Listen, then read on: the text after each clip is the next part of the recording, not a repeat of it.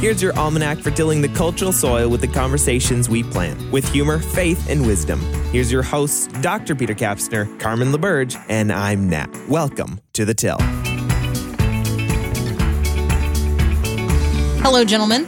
Hey. Carmen. So um, we sometimes start off by asking, sort of like, "What's nagging Nat?" But I thought, Yeah, Peter, love maybe we would. Yeah, I know. Maybe we would start today um, by instead asking you, "Hey, what is something that you learned about the kingdom this week?"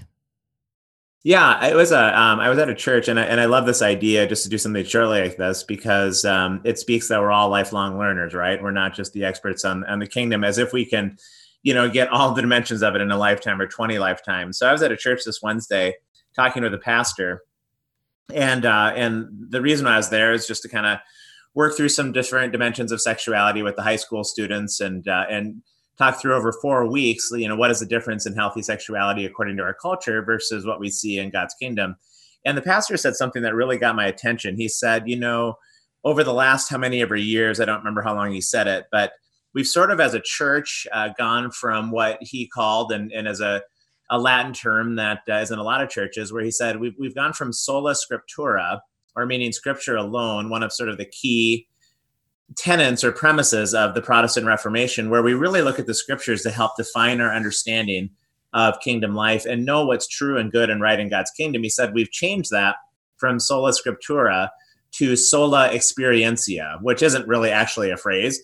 But what he meant by that was that we're really much more so leaning into our experiences these days to help define what is right and good and true. And so uh, the Bible we can kind of cast aside, but what we have happening in our friendships, what we have happening in our social media feeds, what we have happening just sort of in daily life, really define what we think is is true. And so he was making the point that at least in terms of sexuality, we're starting to create ideas of wholeness and sexuality according to our own image and our own ideas, sola experientia, as opposed to saying, what do the scriptures teach and how can I increasingly find myself in alignment with that? So I just thought it was not a huge thing, but I thought it kind of captured the spirit of the age a bit this week and saying really experience has replaced scripture as the primary teacher. So I don't know if you see some of that as well, but it got my attention this week.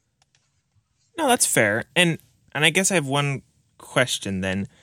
Would that not sort of transcend through different ages though, where the Bible isn't always or the scriptures isn't always being used as the main reference points in exploration of sexuality? Like I realize that it's probably maybe a little more prevalent now than in the past, but I, I imagine other ages would have looked elsewhere experientially as well, no?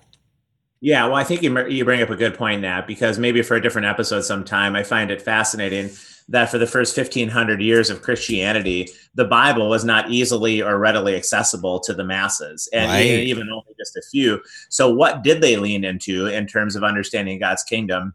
And there was a lot of corruption in a lot of those times, but I think at its best, it was people living out community that Mm. continued to tell the stories and continued to pass down what sort of the rightly ordered ways of God's kingdom might be. And so, in, in a time where we don't have the community passing down the stories the way that we used to, I think we see maybe experience being the biggest teacher. And experience is supposed to be a teacher, of course, but I think when we divorce it from maybe the community stories and the community ideas or scripture, some of the church traditions, some of those things, I think that's where maybe we find ourselves today. Mm, mhm. Okay, so I think a part of that is that we have moved away from life on life discipleship models. We have moved away from catechesis. We have moved away from uh, the the the faith lived as a part of a community of believers, and we have made it a very individualistic, um, Mhm. personal pursuit. And Yeah. so, if you were to look back in, uh, in, you know, in the in the emerging generations of the church, the you know the very f- sort of the first time around, you are talking about people who were not only living intentionally in proximity to one another, to which Peter has referred, but but you were you're talking about people who had a uh, had an oral tradition of the scriptures as the spoken word, uh, and would have been rehearsing that with one another, and and would have been reading out loud these these letters that they were passing around to the various um, gatherings, and then those were being memorized and those were being repeated, and that provided sort of the early uh, framework for catechetical instruction. I mean, if we look at what is recorded in Philippians chapter 2, we're looking at some of the very earliest catechesis that we have available. And so then you look at the way catechesis was accomplished over the generations. Um, before the Bible was readily available, translated into languages that people could understand, and you know, and distributed via the printing press.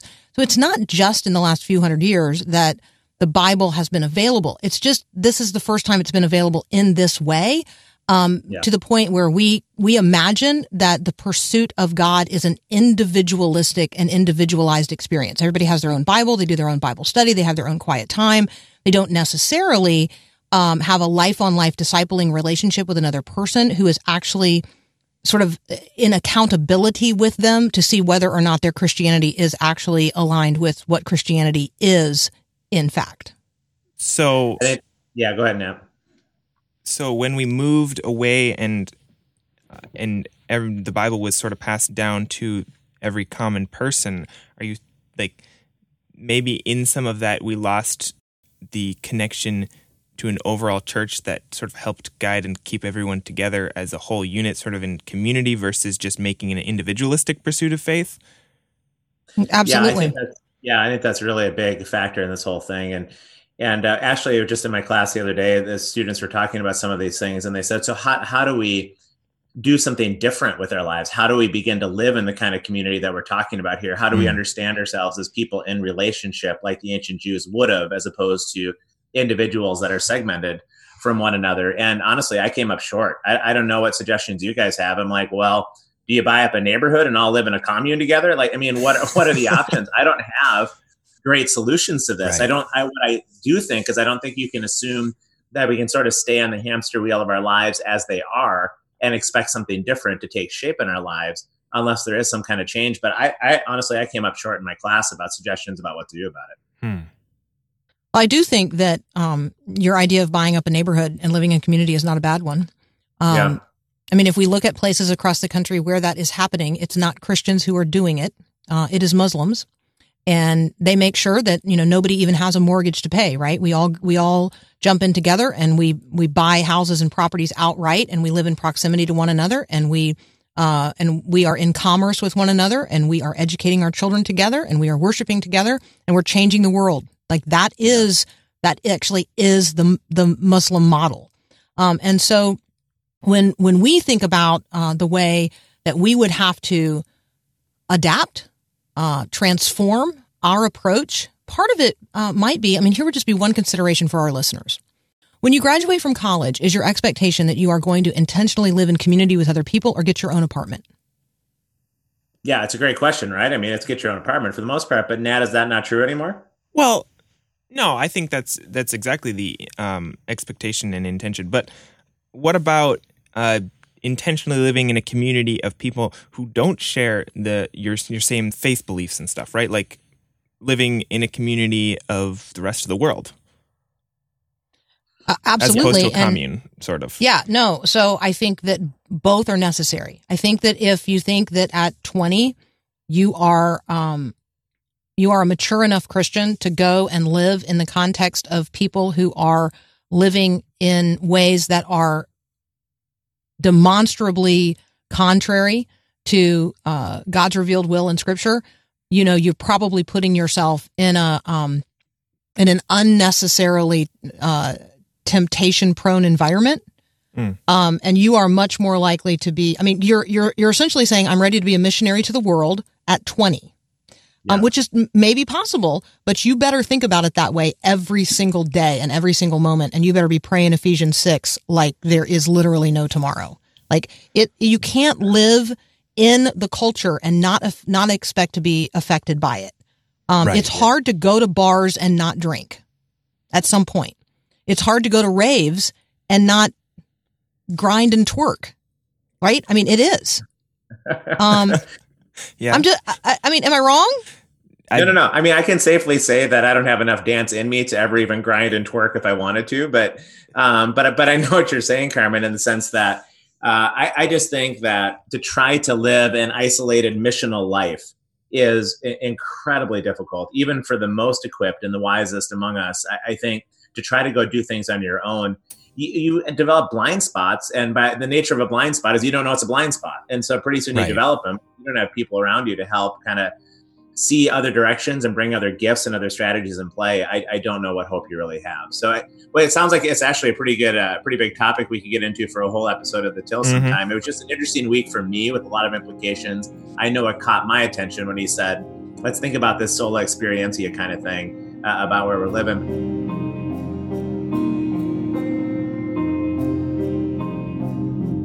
Carmen, I know we love to deal with uh, some of the topics of the day here on the Till as well, and there was no shortage of some of those things in the headlines this week. So, where are we headed for our main topic of the day? okay, here's the buffet, and then we'll, yeah. um, yeah, okay. So on Monday night we had the Iowa caucus, so that's still a total mess. Um, on Tuesday yeah. night we had the State of the Union address, and there are certainly things from the State of the Union address that we could highlight. I think that the breaches of decorum uh, Nancy Pelosi publicly ripping up the speech over the president's shoulder at its conclusion um, probably is a standout moment in terms of uh, just an act of just sort of gross incivility, but also, you know, I think something she's, you know, passionate about. Wednesday, the Senate found the president not guilty of impeachable offenses as charged by the U.S. House of Representatives. And so that resulted in the president's acquittal. Uh, Mitt Romney's speech prior to the vote is probably the standout conversation for a lot of folks.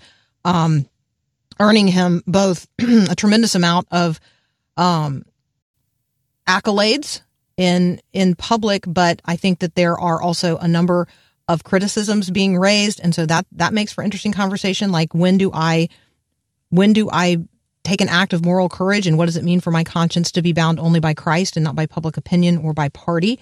On Thursday, we had we had the National Prayer Breakfast. The optics of that were pretty extraordinary as well. So, mm, just yeah. from Tuesday night to Thursday night, we had uh, you know sort of a reversal of roles from the president being at the podium and Nancy Pelosi over his shoulder to Nancy Pelosi being at the podium praying, and the president seated with his head bowed. Um, Arthur Brooks talked about the need to overcome contempt with love, loving our enemies uh, as Christ commands, and then the president responded unfavorably to that. Um, and then, uh, you know, so on and on. Uh, I think we could probably spend an hour talking about any of these.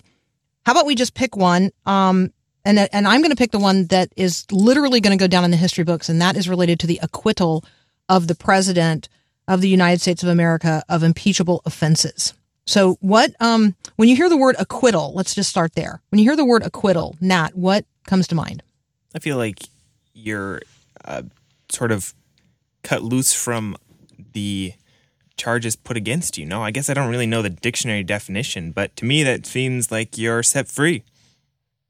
Yeah, those Peter? are the words that I would use right off the yeah right off the start. Carmen is that idea of you know I suppose not guilty, uh, although uh, on some level you could remain guilty and yet be acquitted uh, of the crime on on some way. But I think Nat, your phrase I, I wouldn't even couldn't think of how to add to it. Being cut loose or, or set free from the charges that are against you, so they're no longer relevant.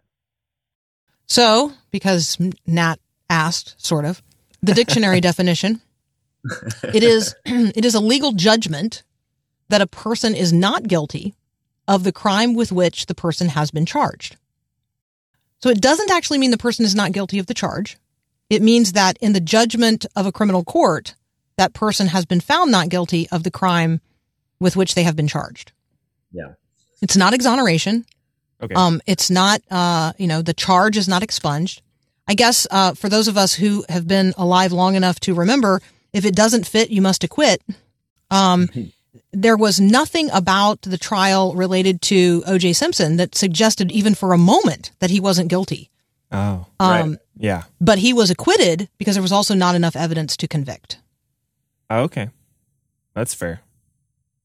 Hmm. Yeah, and, and, I think you know, so for the president to come out as he did and respin it in the way where he basically was suggesting that he has been totally exonerated, as you said, that there really it was all bogus charges against him from the beginning. It, it felt like, I mean, on both sides of it, right? It just to talk about it, not necessarily in the spiritual realm, but the political realm. It felt like one big political ploy for the base of the Democrats to go back to their voters and say, "Hey, look, we impeached the president," knowing all along that the Senate wasn't going to give uh, President Trump, you know, really any kind of reasonably fair look at the trial because it was already predetermined. Mitch, Mitch McConnell said beforehand that they're going to be working in direct collaboration with the White House uh, to get this sham in his mind done with as soon as possible. So for the president to come out and declare that he was exonerated completely when the whole thing reeked of politics on both sides of the aisle. Uh, I would say that acquitted in the ways that maybe we could think about legitimate acquittals. Uh, this felt like a whole sham to me. I don't know if it did to you, Carmen. It's a, a I would just just a complicated mess, and so yeah. I think that the pivot that I would hope we could make today would be to get um, to get ourselves and others thinking about conversations that we could have, sort of go beyond the the political show and ask some deeper questions. So, Peter, how about you and I? Um, we we say we we put um, our friend Nat. Ooh. Uh, he's going to stand accused. Oh, I like right? this. Yeah. yeah. So we are going to Nat is going to stand accused of being a Christian. okay. Okay. Uh, so and Nat's going to stand accused. We're going to accuse him of being a Christian. Um, and so in this scenario, who would the accuser be? Like who who when we talk about the, theologically and we talk about the person the the character who stands as the accuser in our yeah. in our lives ultimately, who is that? Well, it's Satan. His very name yeah. means accuser, and, and I, I, think it's fascinating. In the book of Job, for example, I, have always wondered, like, how did Satan just have access, right, to the heavenly court? Then it's literally, literally called the heavenly court that he walks into and he walks in and his role his very sort of essence as a being is to stand as the accuser of the brethren is sort of the language of the text. And so for sure the, the primary being i guess in the universe who is the accuser is, is satan.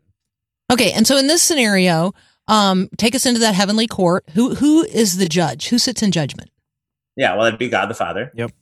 Okay and then what is the role of jesus in this court well, I, I mean, I would, I'd be hesitant to call him a lawyer, but I would suggest that there's sort of an intermediator here of, of some kind, a mediator between the accused and the and the judge. Okay, and then is there a role for the Holy Spirit in all of this? Well, that's the funny thing, right? is uh, you know, I think there's been a lot of confusion historically. You know what, Carmen? I'm going to send that back to you about what, what you would say the role of the Holy Spirit would be in all of this. I'm going to go with the advocate. Okay, I think that's fair. Oh, I'm gonna okay. go. I'm gonna go in this particular scene. I'm gonna go as the advocate. So, okay.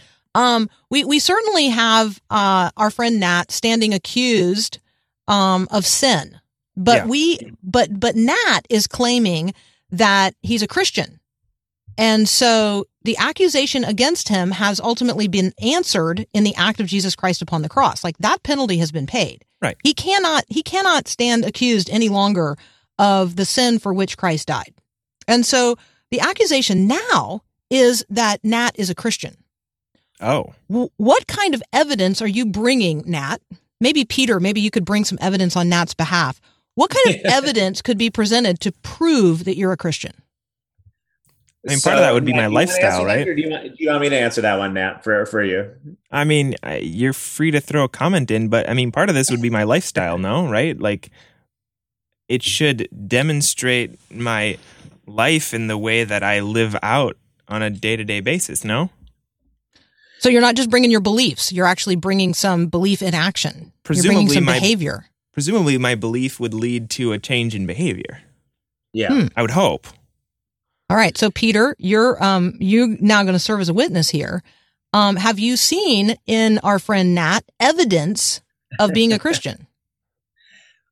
Well, uh, speak wisely. The here. context in which I, I know Nat is uh, first as a student in a class over the uh, course of about three and a half months, but then also obviously outside of class in our ongoing and developing and working relationship. And so, in that, and uh, because I have a bias about kingdom life being what you just described, Nat, where there is a synergy, there's a consistency between belief and action. And so I have spent way too much of my own journey at times being action only, but sort of being a zoo inside. And so it's it's kind of like, do we have a consistency of the two? Mm, and mm-hmm. one area that I can say that I've seen in that for sure uh, was as we talked about different dimensions of God's kingdom in class. I, I watched both the earnestness with which you were taking notes, not so that you were going to spit back what I said about God's kingdom, but because you were trying to process and integrate and wonder about it in light of God's kingdom because you care deeply, at least it appeared to me outside looking in, care deeply about wanting to live a life then that was consistent with God's kingdom. And so it's one of the key things that I would bear witness on behalf of another is what what is sort of their authentic earnestness what is their desire their passion that gets manifested in a variety of ways and uh, with, with that I, I would be reticent to say these things out loud because it would be the pot calling the kettle black. But I certainly see a number of students that would maybe be on their social media feeds or be eh, completely disinterested in anything that's going on in class. Uh, and and only because I was once that student in my own life. There's there's no accusation there, but but I can see the earnestness among some students, and you clearly were among them. And especially when you would come up and you would just regale me with your questions and your notes and your unbelievably linear drawings and uh, and, and you wrote in font size two, I think somehow. So you had pages. You didn't even have pages of notes. You had one page of notes. That was it was the equivalent of like ten from other students. So, uh, so I'm going to bear witness that you did have behaviors associated with what I would consider to be a Christian. Well, certainly, um, a disciple pursuing a knowledge of God and pursuing a life aligned with him. And so I really wanted to introduce this as a as an exercise in sort of what we expect of one another, what we allow others to see in our lives, and then maybe just invite listeners to like actually consider if you were put on the stand, if you were accused of being a Christian or not being a Christian, whichever whichever way the accusation might go. Um, how how do you? I mean, what who, who would you call as witnesses? Yeah. Who would the prosecution mm. call as witnesses? Who would the defense call as witnesses? Um, who would you be afraid would be called as a witness? Uh, and eh, right. And so, I mean, I just think that it's an opportunity anytime there's a high profile case, and certainly the impeachment of a president is a very high profile case. It's an opportunity for us to reflect on what it would be like to be under that kind of scrutiny what role we might play, how we might behave. We might look at a testimony like Mitt Romney's and say, wow, that moral courage is the kind I would like to be able to show. Agree with them or not. I'd like to be able to say, I'm a person who's passionate about my faith. It guides my decision making. And one day I'm going to stand before God and he, and I'm going to be judged. And I'm, you know, and so I think that it's just an opportunity for us to consider in our own lives, um, uh, sort of the conversation from a different angle. And so mm. I just thought I would wanted to till that up today. That's interesting.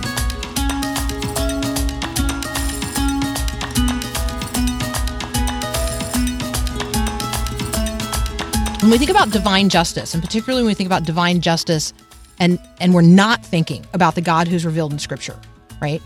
We're thinking about like bad guy gods, right? So when we're thinking about divine justice, we're thinking about sort of bad things.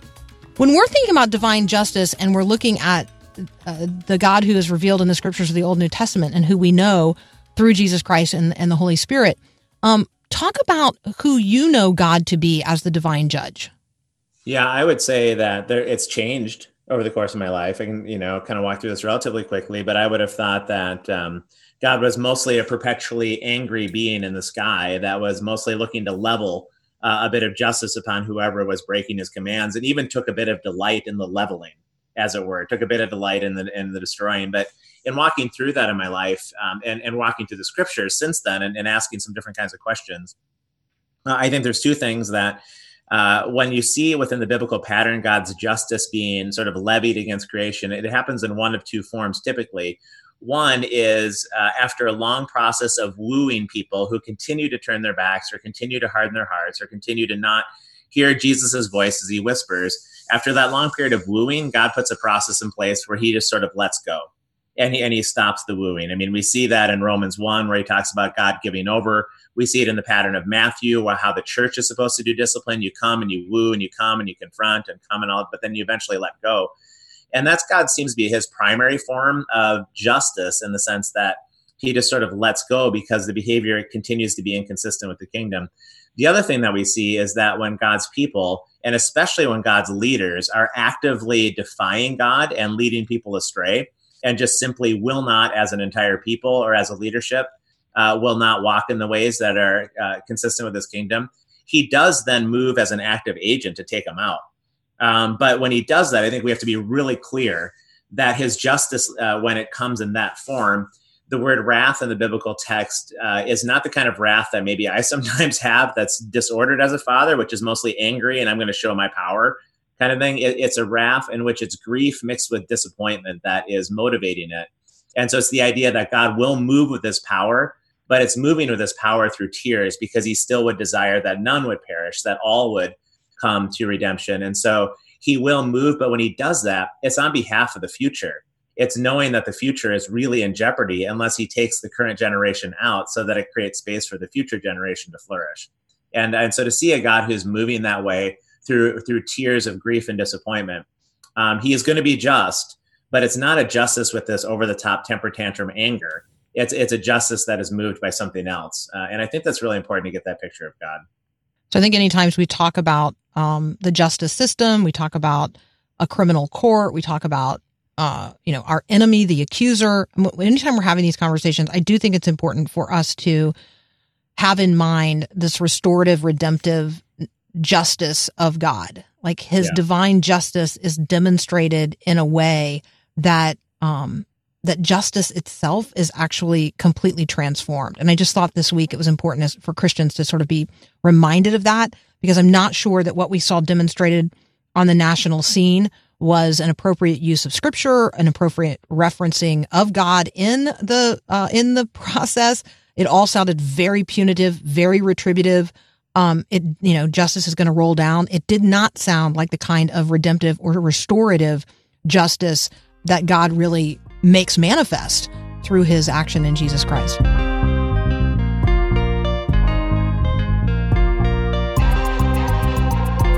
Richard Rohr. Mm. Yeah, he's a 76 year old Franciscan friar. He's an author. Millions of people, millions of people actually follow uh, what he writes and follow his way of thinking. And the New Yorker just did uh, a, a, fairly interesting piece, well, a piece I found interesting. Um, and it's it's entitled Richard Rohr Reorders the Universe. Eliza Griswold is the author. Um, and, and so, you know, let me start by saying I don't think that the author understands Christianity very well, um, its creedal or confessional requirements. And so I think that's important to note as we enter into this conversation. Um, and she doesn't seem to have a particularly acute understanding of the role or importance of the church in in what it means to be a Christian but it really is a uh, a piece about this character Richard Rohr. So, Peter, talk with us about your knowledge and experience with this particular guy. Yeah, so I think I was exposed to some of Rohr's writings. I want to say maybe in the early 2000s when he was still a relatively obscure, still Franciscan friar, but obscure at that time. But the church in which I was attending, some of the pastoral staff was starting to sort of to engage in his writings, and there was two specific writings back in the day that I found terribly helpful. Uh, and one was when he uh, was one of the first to come on the scene with the uh, with a book about the Enneagram. Mm-hmm. And the Enneagram is really running roughshod, certainly through a lot of churches, and clearly in the next generation these days, where it's sort of this ancient tool that uh, helps you understand maybe perceptions of how God might have wired you.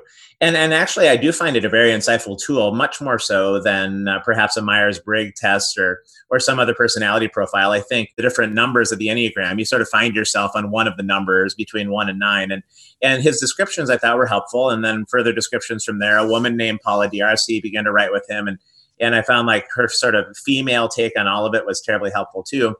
But you could see the seedbed in that particular book of maybe where we find him today. And that was that uh, the Enneagram finds its origins in ancient Sufi sort of mystical Islam was kind of the, the starting. And other world religions have used it over the years. And, and I think the argument could be made that you can sort of Christianize the, uh, the origin of Enneagram, even though it had come from sort of mystical Islam.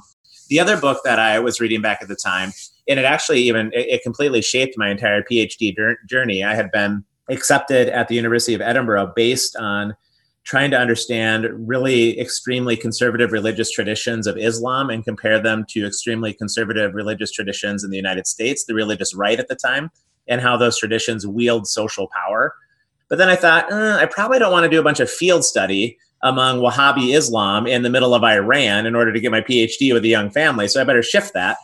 And I'd been given a book uh, from a pastoral friend of mine before we left called Wild Man's Journey which was also Richard Rohr, and it was sort of his uh, take, a bit of a foil to Wild at Heart, which was John Eldredge's book that w- that made such uh, waves back then as well. Yeah. And Richard Rohr was suggesting that instead of men trying to find out if they have what it takes and sort of a lifetime of that, he was writing that men need to engage in the journey of surrender and, and engage in the journey of they need to learn that they don't have what it takes so that they can begin to open their hands and, and move into wisdom.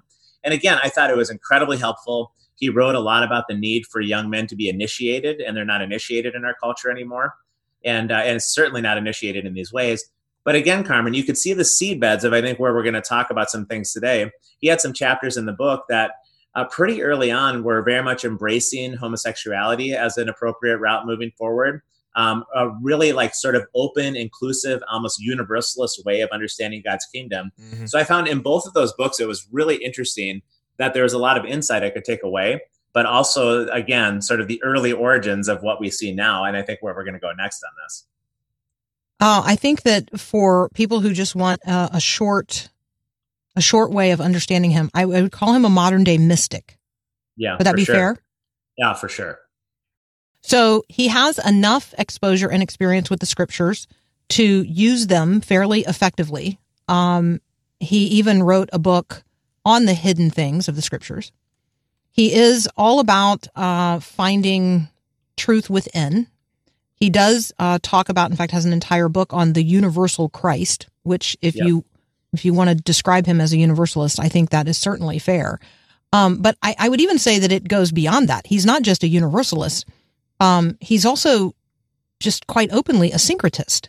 He has uh, drawn together threads and themes and practices, not only from historic Christianity, but mm-hmm. from Buddhism, Hinduism, um, Islam, uh, American native cultures, yogic practices. He seems very dismissive of the atonement that is accomplished by Jesus Christ upon the cross. Uh, I think he considers Jesus interesting but non-essential to his understanding of, of, of how a person gains access to God, and yet I don't know that God is a a fully well defined personage in Rohr's theology. Um, and so I do think that one of the things that I'm seeking to highlight today is he's really dangerous, yeah, but he doesn't look dangerous and his stuff sounds so, um, so appealing to the itchy ears of our cultural moment. Well, and I think that one of the biggest things that, um, and you just described it, and I was referencing in some of those early books, is because there is all this really pretty profound truth and sometimes some really, um, well exegetic or well exegeted scripture passages in some of his writings. And so if you're not careful, if you're not able to sift through those things that are really helpful those things that, gosh, are not only not new, they're like terribly unhelpful and scary and damaging. It's it's both of those. I mean, again, my whole PhD was formed by some really helpful ideas on initiation in his book. I changed my whole PhD based on it, and it was terribly helpful. But I also was troubled by a lot of what he wrote. And and I think in terms of some of the newer writings that he has, I remember I met with a, a professor really early in my journey that was studying the role of the Holy Spirit around the world. And he was, and his entire sort of thesis and realm of research was to study how the Holy Spirit was engaging with people, especially in, in non-Christian based societies, non-Western based societies in particular. But his thinking was that the Holy Spirit was working through, perhaps even some of the practices of other religions to draw them out of those religions and into the true sort of walk of faith in our Christianity. It wasn't the Holy Spirit syncretizing with those religions, it was the Holy Spirit drawing out of.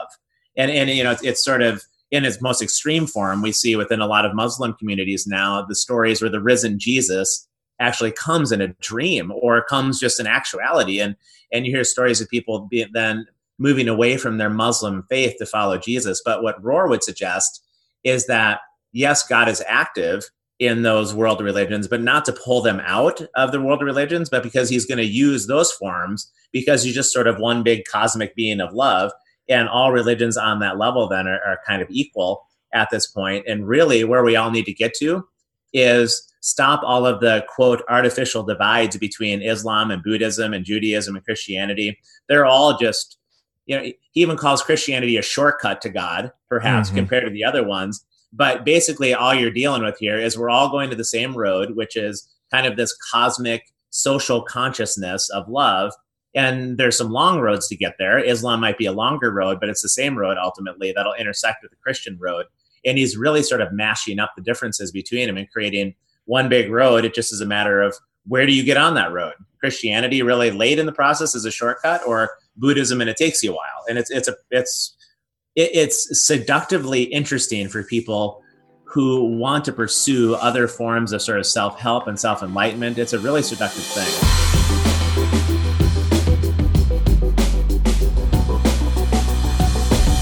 So I'm going to ask Nat a question here, Yeah. and Nat, um, as as the as the lead into this question, I'm going to read a paragraph from this article uh, on Richard Rohr reordering the universe. Many of Rohr's followers are millennials, and he believes his popularity signifies a deep spiritual hunger on the part of young people who no longer claim affiliation with traditional religion.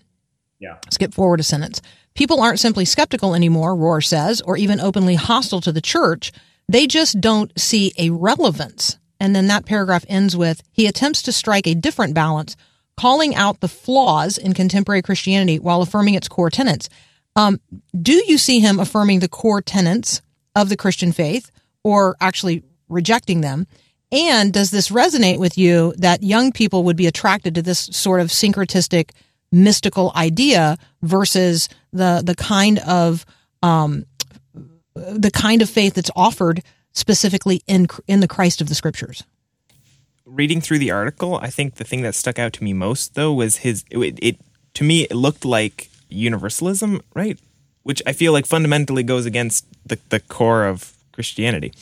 Although I find that's interesting that you know it's quoted that he says is it's not heresy universalism or a cheap version of Unitarianism. So he does all this within the bounds of at least saying that he's within you know sort of what the church church's teachings are but uh, to me that feels like a really uncomfortable divide and that that does not really line up with um, sort of the pillars of christianity and then looking back to you know sort of how millennials will take this i feel like there is definitely a push towards uh, trying to find the relevance of a church and that it's come to a place where it's hard to see where the church a- lot of what you see of the church doesn't feel like it's relevant to um, some of our society today. And part of that i feel like is just you know mess ups that have happened and sort of a cultural shift. But i can definitely see the draw into uh, him sort of providing a different way to uh, still come to a sort of spiritual understanding yet uh, sort of sidestepping the church in the process and you know obviously giving a more open approach that allows you to uh, you know find some more meaning sort of within yourself in choosing sort of what you want to believe. So i don't know. Sounds pretty relevant. So, first of all, I agree with everything that you um, that you just said and laid out, Peter. Um, if a Christian, by creedal, confessional, historic definition, um, were to really evaluate Rohr's teachings, would they view him as Christian?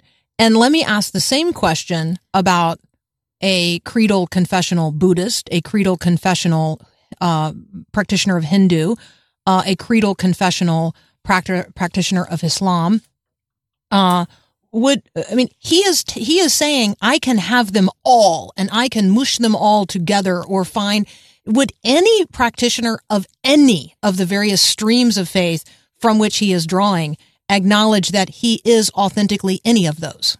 Yeah. See, Carmen, I think you hit on a really key point there because I think we're troubled, of course, by the representation of Christianity. But what you just said is that to the extent he talks about some of those other world religions, and if I was a practitioner for or an advocate for Buddhism or Hinduism or Islam, and you're telling me that it is, it's just sort of this mashed up, all roads lead to the same place. I probably wouldn't be terribly on board with Rohr either if I was a practicing Buddhist or a practicing uh, person of the Islamic faith because he doesn't rep that. That's not what is represented in those faiths either. Maybe you could argue that Buddhism sort of leads to this cosmic oneness uh, idea, but it's it's not of this earth. It's sort of this immaterial realm where we all get kind of caught up together in one consciousness, and and there's some of that in Hinduism as well. But I think the thing that you have to do with Christianity from a creedal standpoint in order to get the place uh, where Rohr is you have to sort of reimagine why Jesus what he did on uh, did what he did on the cross. And and I hear some other writings, people that are in the same kind of uh, lanes, writing in those same sorts of ways in which Rohr is. And what they do with Jesus is instead of interpreting that somehow he not only took on the sins of the world, but he broke the power of that sin, salvation, meaning that he rescued from the power of sin and, and starts the process of healing and restoration and all of that. In the empty tomb, he was sort of the first fruits of that rescuing and restoration. That you have to reimagine that central doctrine to Christianity to be that Jesus simply was providing us a model of what we should do in our own lives to help bring about sort of a messianic era on earth. We have to be willing to surrender like Jesus did in the garden. And of course, that's true in the Christian faith. But the reason why he surrendered in the garden is because he was going to walk out something that only he could do, and that was to break the power of sin. He wasn't doing that to show us how we can live a better life, how we can uh, come to a greater consciousness about ourselves because then the, the point of the tomb according to somebody like rohr is it would probably even be doubtful if the tomb if if jesus was actually literally raised. But the story of his raising is the same story we can start sharing that when we live sort of that franciscan friar kind of life when we surrender when we open our hands when we untether ourselves from the things of this world we're sort of raised into a new kind of life as a result and if all of us, men and women all around the earth, were willing to do that, we really could usher in sort of this.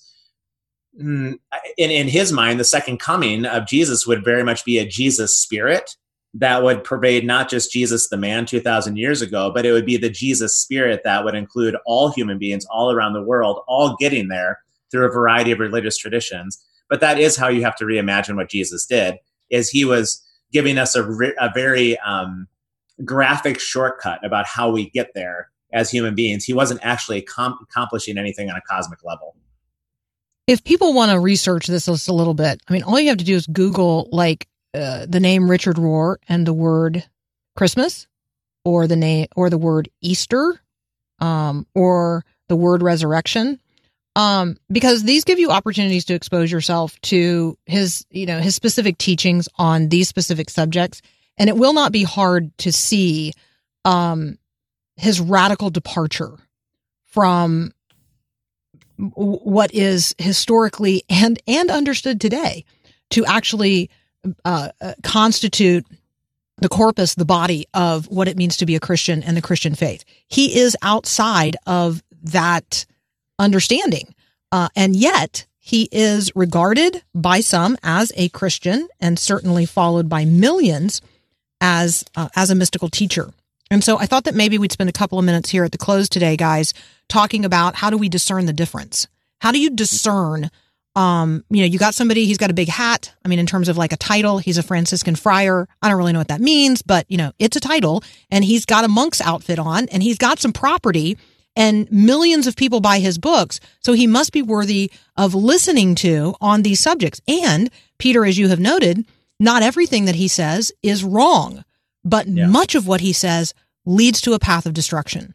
So how do we discern? Talk talk with us about spiritual discernment in terms of who we follow and and how far we follow them. Yeah, if I could give some really quick uh, tips or principles on this, is that I would um, be both open and skeptical all at the same time whenever you read anybody who's representing the kingdom, and that would include myself in my teaching. It's how I tell my kids in the class: be open but skeptical because any person, male or female, is not going to is going to be missing stuff. And so, but but you don't want to throw out the baby with the bathwater. So what can you know? The, the process of discernment then is to like just sort of take things on board, pause, and then start doing your work around it. Talk with trusted people about it. Uh, get into the scriptures yourself. Read some of the church tradition as well. But before you would adopt anything related to God's kingdom, I would definitely, if it's being represented by somebody on a blog or a TED talk or whatever, even a pastor on a weekend, I would definitely hold that tension of being really open and healthily skeptical at the same time until you get a chance to walk these things out with a lot of other people. But to just adopt Rohr's stuff because he has this compelling way of life um, is maybe to miss what discernment really could be uh, be about. How do you decide, Nat? You have any you have any unmovable standard against which to test whether or not somebody is telling you the truth? I feel like it's difficult this young in my life because I don't there's a lot I don't know. And so um you know it, it, it has to do with me trying to uh, look at everything and how it corresponds to you know the core biblical teachings, right? And so if I can find it in the Bible, I feel like that's sort of like my safe pillar to build it on. See, I saw Carmen lifting up the Bible, and, and I agree. And and the thing where I would uh, suggest is that um, Rohr would be claiming to interpret the Bible. So that's part of it too, right? I mean, it does have to stay con- consistent with the scriptures, but we have to consider the messenger of the scriptures at times as well too. But I'm, I'm glad you brought up the self-evident point, uh, Nat, because uh, on camera, that was maybe the biggest Bible I've ever seen on camera. I, I guess the hard thing is it's a big book, and I've only had a couple years to like properly study it, right? So like yeah. I don't I don't know everything. Like, and so it just, it's difficult. And for everything that comes up, it really takes a lot of time to research it and try and figure it out. And, and it's hard, but you know, just always coming back to what is foundationally written in the Bible as sort of the pillar point to check things. Yeah. Wrap us up, Carmen. How would you answer it? Well, that actually circled us all the way back around to where you started us, um, which was Sola Scriptura. So I really yeah. appreciate the way that God worked all of that together. Um, and uh, there are, we do have these experiences, but experiences are not primary in terms of our teacher today. What is primary for the Christian is I want my life to be brought into ever greater conformity with who Christ is. And that's not just some amorphous spirit. That is the reality of, uh, of Jesus Christ, the, the co-eternal second member of the Trinity, currently seated at the right hand of the Father, but coming again to judge the mm. living and the dead. And so circling back around again to our sort of courtroom motif, we are witnesses. That is our role and responsibility in the world today in terms of what God has revealed about himself and what God has revealed about his kingdom, which in fact is coming. To bring the principles of the kingdom of God to bear in the midst of the kingdoms of this world is really our role and responsibility today as Christians. And so even as we consider these, you know, mystical questions of how we draw nigh unto God, we also have to recognize it's not all about us getting into just a little holy space with God and having some sort of mystical experience. It's about us being deployed into the world that He so loves to actually advance His kingdom agenda. Thanks for joining us today on The Till. We'll be back next week